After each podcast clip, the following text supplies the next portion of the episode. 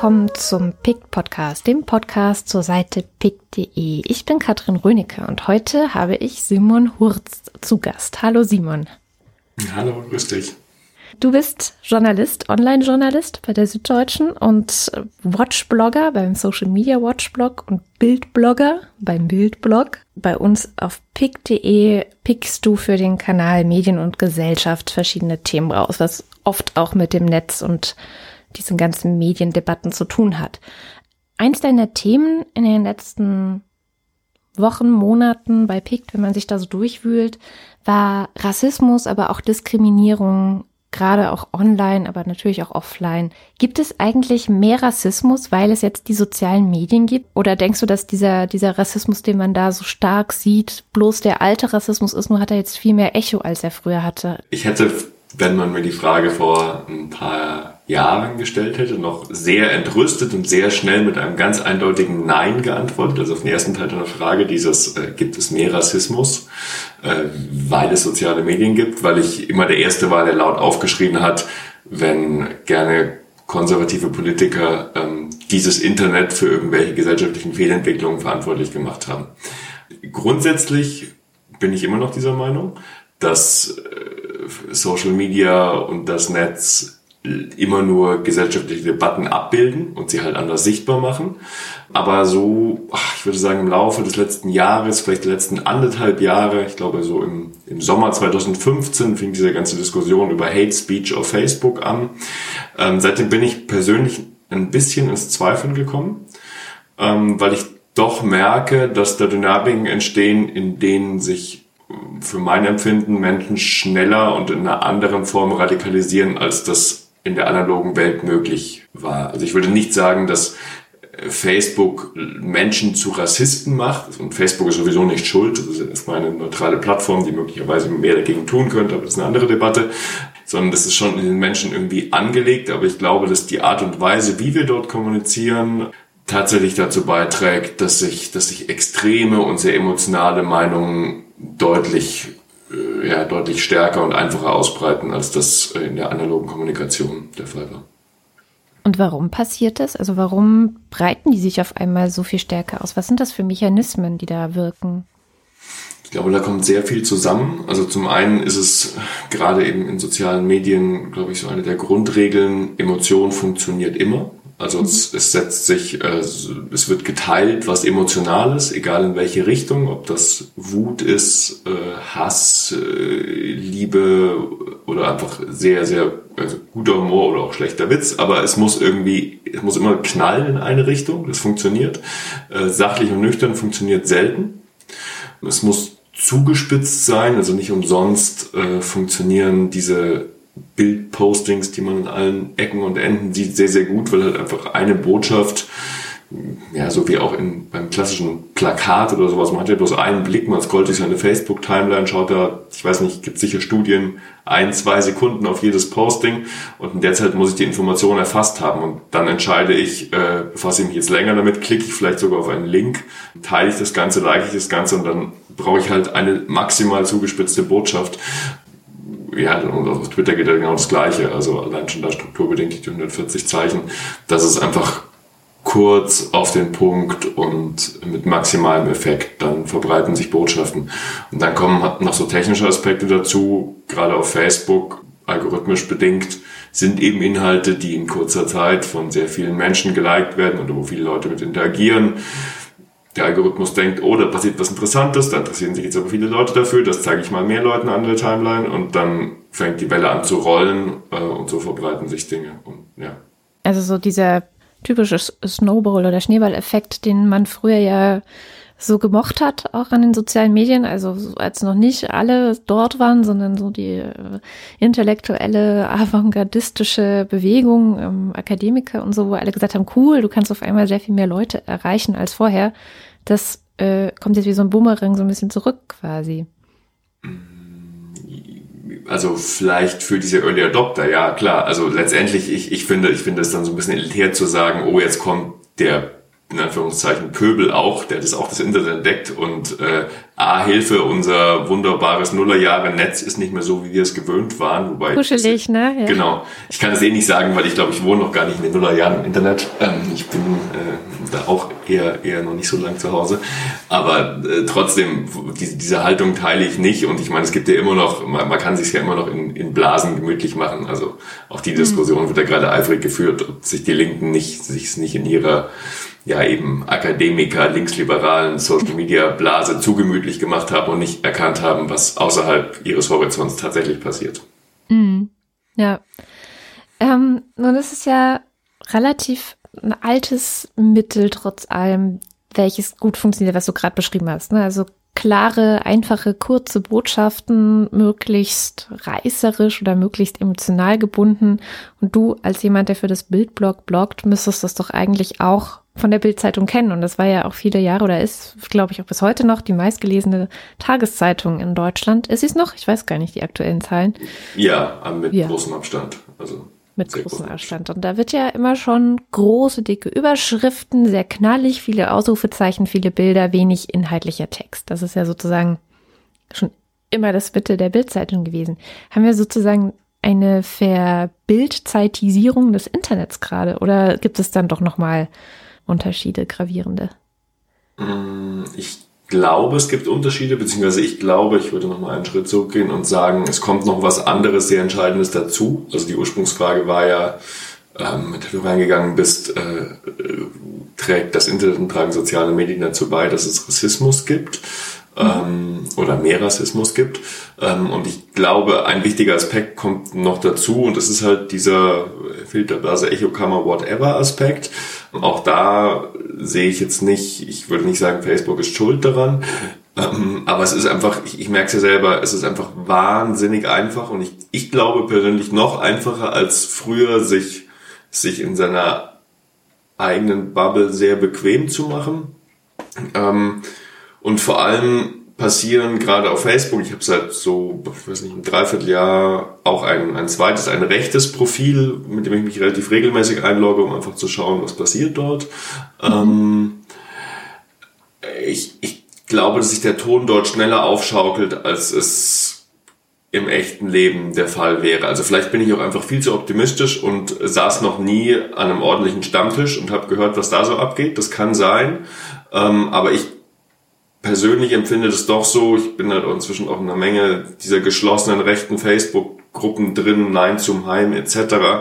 Was da passiert, ich, ich habe mir das jetzt eine ganze Zeit lang angeschaut, ich habe immer so den Eindruck, da kommen, da gibt's einfach so ein paar Hardcore-Leute ähm, und es kommen eine ganze Menge etwas gemäßigtere dazu und diese Hardcore-Leute dominieren aber den Ton, eben wegen dieses Prinzips, so maximale Zuspitzung funktioniert halt immer und es muss knallen und es gewinnt der, der am lautesten schreit und wenn man jemand zweifelt, dann wird er sofort überschrieben und überstimmt und geht unter.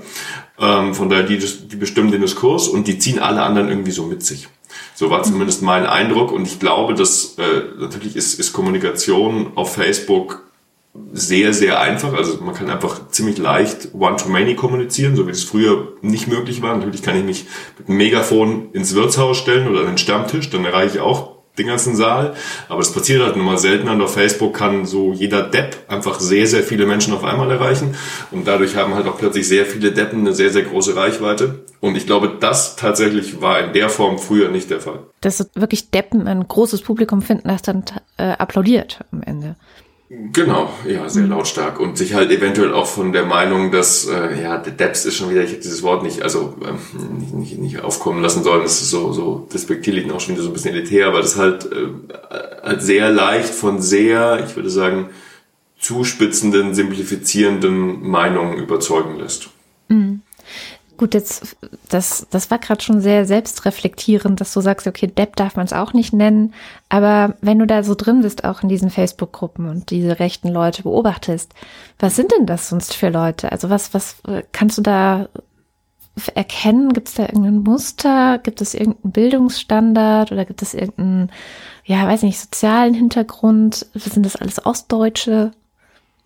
Ich glaube, es stimmt keines dieser Klischees. Also Ähm, ich, ich würde mir jetzt auch nicht zutrauen zu sagen, die sind alle so, weil letztendlich, obwohl ich das jetzt relativ regelmäßig mache, kenne ich nur einen sehr kleinen Ausschnitt davon und ich nehme natürlich nicht, nicht alles wahr, sondern ich verbringe da jetzt auch nicht jeden Tag fünf Stunden, so wie die das selbst machen, sondern ich verbringe halt vielleicht in der Woche drei Stunden. Das ist irgendwie, also früher war es ein bisschen mehr, das ist so mein, mein Dirty Hobby, aber ähm, für mehr fehlt mir dann auch äh, irgendwie die Selbstüberwindung, auch die Zeit, da habe ich einfach keine Lust dazu. Das macht, macht zuverlässig schlechte Laune, sich da einzuloggen. Mhm. Ähm, äh, von daher kann ich jetzt, glaube ich, kein vollständiges Abbild geben und ich habe den Eindruck, dass das äh, wie, wie sagt man immer so, so, ja, die, die volle Breite der Gesellschaft sich da wiederfindet. Also klar, das sind jetzt überwiegend andere Leute als Menschen, mit denen ich normalerweise kommuniziere. Ich glaube, sowohl was den Bildungsstandard angeht, was die Herkunft angeht, ähm, aber äh, also es ist jetzt, es, es gibt nicht dieses eine Klischee, dass das alles äh, ostdeutsche Arbeitslose sind. Das ist ja sowieso mm. Quatsch, das zu sagen. Ja. Und vielleicht noch, vielleicht noch da anschließend, ich glaube, das, da passt es ganz gut dazu. Ähm, ich habe kürzlich für eine Recherche mit Max Hoppenstedt von Weiß relativ viele Menschen in Deutschland besucht, die sich illegale Waffen bestellt haben auf einer ähm, Webseite, die sich Migrantenschreck nennt, die also offensiv auch mit dieser Angst vor Flüchtlingen wirbt und dadurch eben Schusswaffen verkauft. Ähm, und da haben wir länger mit Einzelnen gesprochen, also auch das ist eher qualitativ als quantitativ. Und der Eindruck, den ich damit da aus diesen Gesprächen rausnehme, ist äh, krass. Das sind natürlich gibt es die Wutbürger und die Nazis, die man sich so vorstellt, aber das sind überwiegend normale Menschen, also ja, mhm. klar, alles Menschen, aber so auch, auch Leute, die sich auf der Straße, ich kann mich mit denen über andere Dinge unterhalten, mir würde es überhaupt nicht auffallen. Und dann kommt aber trotzdem nach so einer Viertelstunde Gespräch irgendwann, ja, aber die Flüchtlinge, die sind doch kriminell, das macht mir doch Angst und keine Ahnung. Ähm, ist das also echte ich, Angst? Also ist es wirklich so, wie man sich es vorstellt, dass wirklich die ähm, entsprechenden, weiß nicht, die AfD spielt ja mit der Angst der Leute, Pegida spielt mit der Angst der Leute. Es wird ja auch so ein Horrorszenario entworfen, dass sozusagen das deutsche Volk von den Islamisten jetzt äh, übernommen wird und äh, dass man sich dagegen wehren muss, dass man die Freiheit verteidigen muss, ist auch so eine ja, äh, Parole, die immer wieder geschwungen wird. Kommt das wirklich so an? Also ist es, haben die wirklich das Gefühl, sie müssen sich jetzt bewaffnen?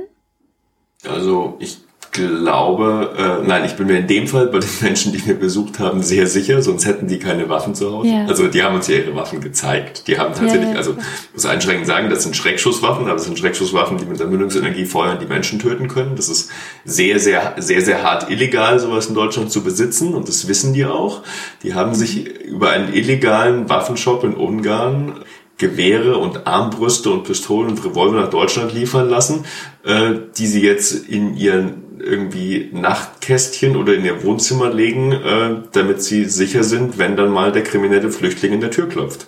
Ich glaube, zumindest bei diesen Menschen ist die Angst tatsächlich sehr real, ja. Ich, ich war auch, ich stand da drin und konnte es nicht glauben. Ich habe mich hier in München mit einer Frau unterhalten, die gesagt hat, ja, na, natürlich hat sie in ihrem Leben noch nie schlechte Erfahrungen mit Flüchtlingen gemacht und ihr Ex-Freund, der ist Türke, aber das ist ja einer von den, von den ordentlich integrierten Ausländern, aber man liest hier immer so viel, man hört hier immer so viel und Sie hat zwar noch nie jemand getroffen, aber irgendwann stehen sie sicher in der, in der Wohnungstür und dann will sie vorbereitet sein.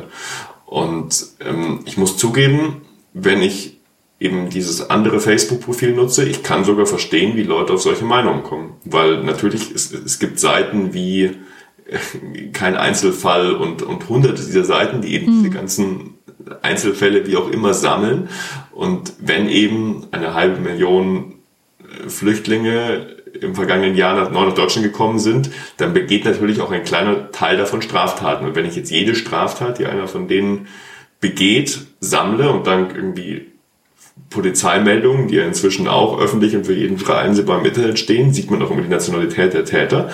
Ähm, und wenn ich alle Polizeimeldungen sammle und dann irgendwie auf entsprechenden Facebook-Seiten verbreite, dann reicht es sehr, sehr easy aus, um jeden Tag eine ziemlich lange Facebook-Timeline mit Straftaten zu füllen, die angeblich oft bestätigt sich der Verdacht ja auch, auch, auch überhaupt nicht. Das heißt ja in Polizeimeldungen oft auch äh, syrischer Verdächtiger festgenommen oder irgendwie sowas und dann am Ende kommt raus, stimmt ja gar nicht. Er war es mhm. nicht. Ähm, aber tatsächlich drängt sich dann mir schon der Eindruck, also jetzt aus, aus der Sicht meines rechten Facebooks X gesprochen, drängt sich mir der Eindruck auf, ja krass, die machen Deutschland tatsächlich unsicher. Ja. Weil ich auch die ganzen Straftaten, die Deutsche begehen, ja überhaupt nicht wahrnehme in dieser Wirklichkeit. Ja, das heißt, du, wenn du in dieser Filterbubble bist, dann auf einmal geht dir auf, wie es dazu kommt, dass Leute solche Angst bekommen. Und du hast aber die Möglichkeit, aus dieser Filterbubble ja wieder rauszutreten, was ja eigentlich auch das Interessante dann darin ist. Ähm, kannst du dann, weiß ich nicht, Tipps geben oder kannst du dir vorstellen, wie andere Menschen, die auch in dieser, äh, Michael Seemann hat mal gesagt, Filterblase aus Kruppstahl drin sind. ja. Ähm, wie, ja, gibt es vielleicht auch andere Brücken? Also siehst du Möglichkeiten, da Brücken zu schaffen, die ein bisschen aus diesen Filterblasen wieder rausführen könnten? Ich glaube, das Entscheidende ist, ähm, die Leute, das ist auch so, so, eine Floskel, aber irgendwie hat sie einen wahren Kern, quasi da abzuholen, wo sie, wo sie sind und da zu erreichen, wo sie sind. Also es bringt überhaupt nichts, wenn tendenziell linksliberale Medien wie süddeutsche.de oder Zeit Online auf ihren Seiten lange und vermutlich auch sehr kluge Analysen über solche Phänomene schreiben. Die erreichen diese Menschen halt überhaupt nicht. Also damit, das, das spricht nicht gegen solche Analysen, die müssen geschrieben werden, ist total wichtig und richtig. Ähm, aber die erreichen halt nur die eh schon überzeugten ähm, oder Leute, die sich halt selbst bestätigen, wie akademisch und klug und gebildet sie sind. Und wenn du tatsächlich anders Denkende überzeugen willst, dann äh, musst du halt in ihre Blasen rein, die irgendwie anpieksen. Ich glaube, das funktioniert in dem Fall tatsächlich halt nur direkt bei Facebook.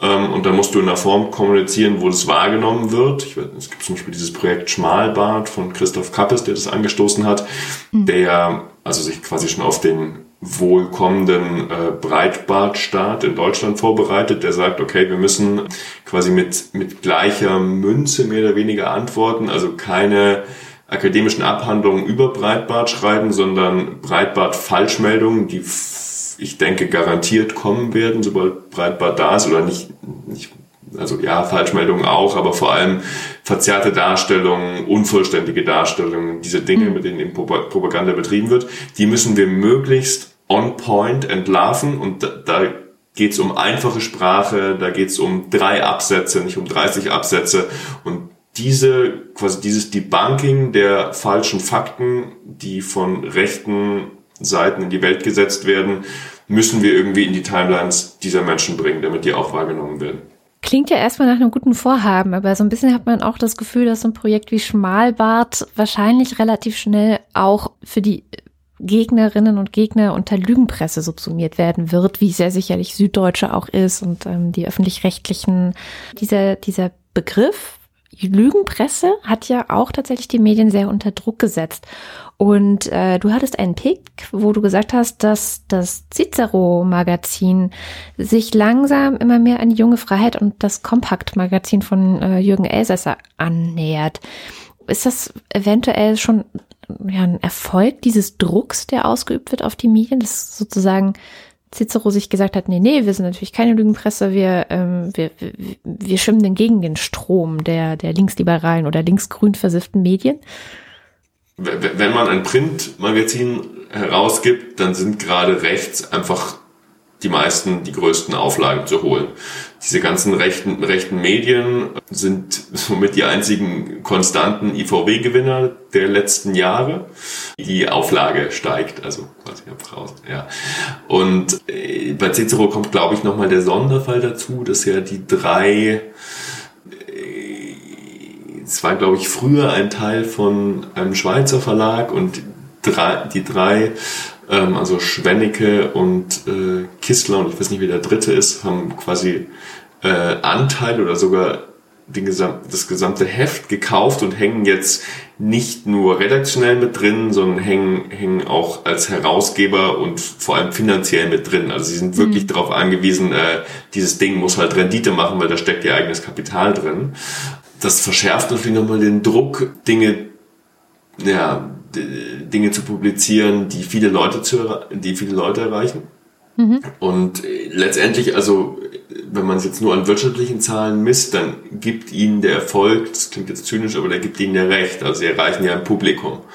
Ich finde das persönlich schwierig. Ich kann aber jetzt auch, ich habe schon länger irgendwie keinen Cicero mehr in der Gesamtheit in der Hand gehabt und kann nicht sagen, so, dieses ganze Spektrum wird abgebildet. Ich nehme halt den Cicero immer nur punktuell wahr, nämlich dann, wenn meistens in meiner Blase die Empörung über einen bestimmten Artikel hochkocht. Die lese ich dann. Dann denke ich, oh ja, die Empörung ist gerechtfertigt, weil es gibt wirklich einige krasse Ausreißer. Es gab vor pff, halben oder ein Dreivierteljahr mal einen für mein Empfinden doch sehr, sehr eindeutig antisemitischen Text. Der wurde auch dementsprechend zerpflückt und es war auch richtig und wichtig. Aber aus solchen Einzelfällen setzt sich halt momentan mein Bild des Cicero zusammen. Dementsprechend würde ich nicht sagen, der Cicero ist so und so, sondern ich kann nur sagen, ich nehme den Cicero so und so wahr. Das Thema Medienkritik ist ja gerade sehr in, in Anführungszeichen. Ähm, nun gibt es aber Medienkritik und es gibt Medienkritik. Äh, was unterscheidet denn die Medienkritik, die das Bildblock macht, qualitativ, quantitativ, ja vor allem qualitativ von der Medienkritik, die man ansonsten gerade so hört. Also dass man ja nichts mehr glauben kann und ähm, dass man sich woanders informieren muss, äh, wenn man denn die Wahrheit wissen will und so. Wie, was, wie macht ihr das? Was macht ihr da? Was setzt ihr dem entgegen?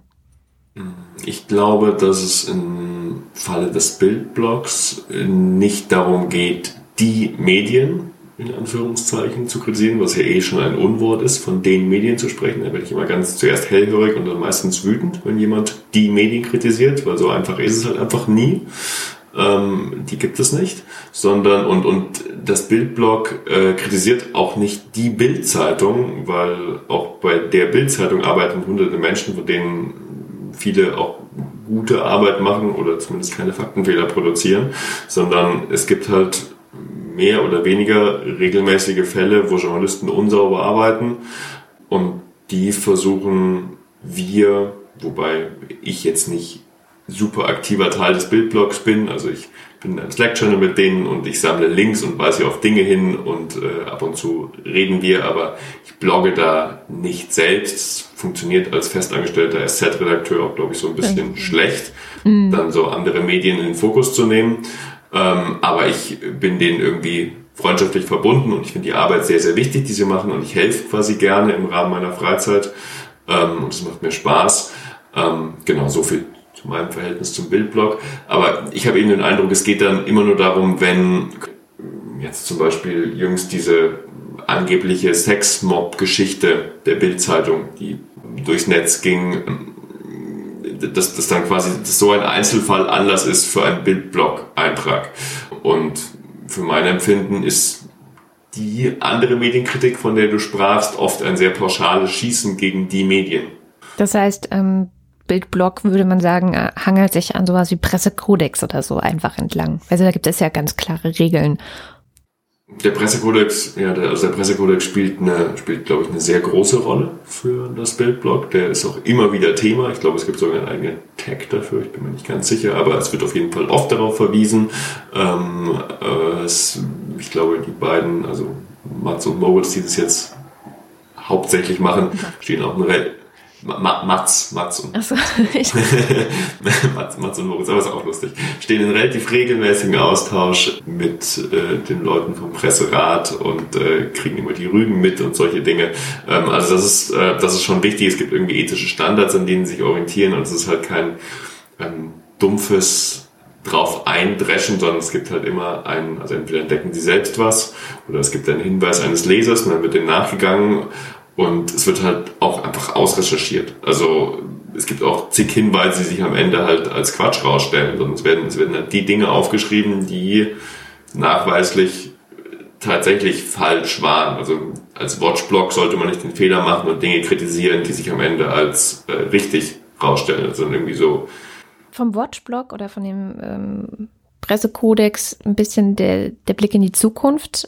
Wenn wir deinen Kanal nehmen, Medien und Gesellschaft, ähm, was, was können wir da vielleicht erwarten oder was würdest du dir wünschen für die Zukunft? Was, worauf kommt es an, wenn wir jetzt nochmal zurückgucken zu der Frage, gibt es mehr Rassismus durch soziale Medien oder ähm, wie kann man das wieder einhegen? Auch da bin ich wieder bei einer äh, Floskel. Vorhin habe ich gesagt, die Leute da abholen, wo sie sind. Jetzt ist es was Ähnliches und das ist dieses oft bemühte und viel zitierte mit den Leuten reden. Ich glaube tatsächlich, dass es wichtig ist. Ähm, womöglich ist es auch eines der Dinge, dass man Journalisten vorwerfen könnte, was sie in den letzten Jahren zu wenig gemacht haben. Also die meisten Journalisten leben eben in Großstädten, in München, Berlin, Hamburg und sitzen da äh, in ihren irgendwie Hochhäusern der Innenstadt und leben ihr Akademikerblasenleben und aufs Land raus kommt man zu selten. Also dieses gern zitierte so, die Leute oder die Journalisten reden überhaupt nicht um den Leuten, halte ich auch für Quatsch, aber es war einfach früher mehr der Fall. Und tatsächlich finde ich zum Beispiel den Ansatz, den Zeit Online jetzt gestartet hat, dieses D17-Ressort zu gründen, wo sie sagen, sie wollen mit Hinblick auf die Bundestagswahl ähm, quasi unters Volk gehen und Deutschland neu entdecken, ähm, finde ich spannend und richtig. Also ist ich empfinde das vor allem als einen sehr geschickten Marketing-Coup von denen, weil sie journalistische Arbeit, die sowieso gemacht werden muss, die halt andere Medien im Politikressort ganz selbstverständlich machen, beziehungsweise machen sollten, nämlich rausgehen und mit den Menschen sprechen, ähm, quasi neu und anders und geschickt verkaufen. Das kann man ihnen nicht vorwerfen, das ist super. Ähm, aber das sollte eigentlich, glaube ich, was sein, was, was sich alle größeren Medien, die irgendwie die Kapazitäten dafür haben, in diesem Jahr mit Hinblick auf die Bundestagswahl auf jeden Fall auf die Fahnen schreiben müssen.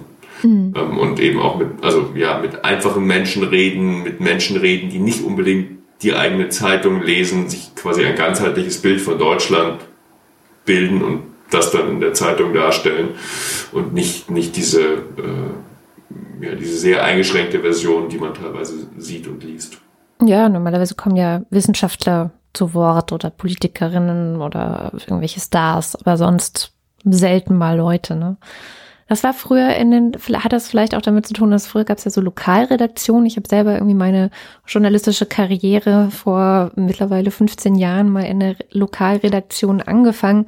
Und da geht man dann ja wirklich raus. Und ähm, wenn es der viel sprichwörtlich viel zitierte Kaninchenzüchterverein ist, aber ja, also gerade als Praktikantin natürlich, ähm, hat man natürlich dann noch viel mehr mit den Menschen zu tun, die einfach in dieser Stadt leben und quatscht Leute auf der Straße an, macht irgendwelche Straßenumfragen oder so. Meinst du, es hilft vielleicht da wieder mehr hinzugehen? Würde es vielleicht sogar helfen, wieder mehr Lokaljournalismus zu haben? Mm, ich glaube ja. Also ich glaube, dass guter Lokaljournalismus äh, total essentiell ist. Also Zumal ja, also der ist ja auch für die Leute vor Ort wirklich wichtig. Also man sieht in Amerika, wo irgendwie schon fast alle Lokalzeitungen einfach gestorben sind oder gerade vor sich hin vegetieren. Ähm, das ist kein idealer Zustand, den ich jetzt anstreben würde. Ähm, und natürlich, also ja, ja, ich finde, dass es total traurig ist, dass die ganzen Lokal-, Regionalzeitungen ähm, so krass, also entweder gleich ganz wegsterben oder so krass kürzen müssen, dass überhaupt keine Ressourcen mehr da sind. Im Prinzip die auch nur in ihrem Newsroom sitzen und halt irgendwie froh sind, wenn sie ihre zwölf Seiten äh, zusammenproduziert kriegen für jeden Tag. Ähm, ich, ich glaube schon, dass guter Lokaljournalismus helfen würde. Ja. Mhm. Aber das finanzielle Konzept hast du da jetzt auch nicht aus der Tasche zu, zu Leider nein, ich glaube, sonst, sonst müsste ich, also sonst, sonst, sonst müsste ich, aber sonst würde ich nicht bei der Estet arbeiten, sondern sonst äh, wäre ich gefeierte Rette. Simon Hurz war das. Herzlichen Dank für deine Zeit und für das Gespräch. Und wenn ihr jetzt alle neugierig geworden seid und wissen wollt, was er sonst noch rauspickt zum Thema Netz, vor allem Netzpolitik und ähm, bei uns im Kanal Medien und Gesellschaft, dann schaut doch mal vorbei auf pick.de slash users slash simon.hurz. Dann bis zum nächsten Mal und Dankeschön. Danke ebenfalls. Ciao.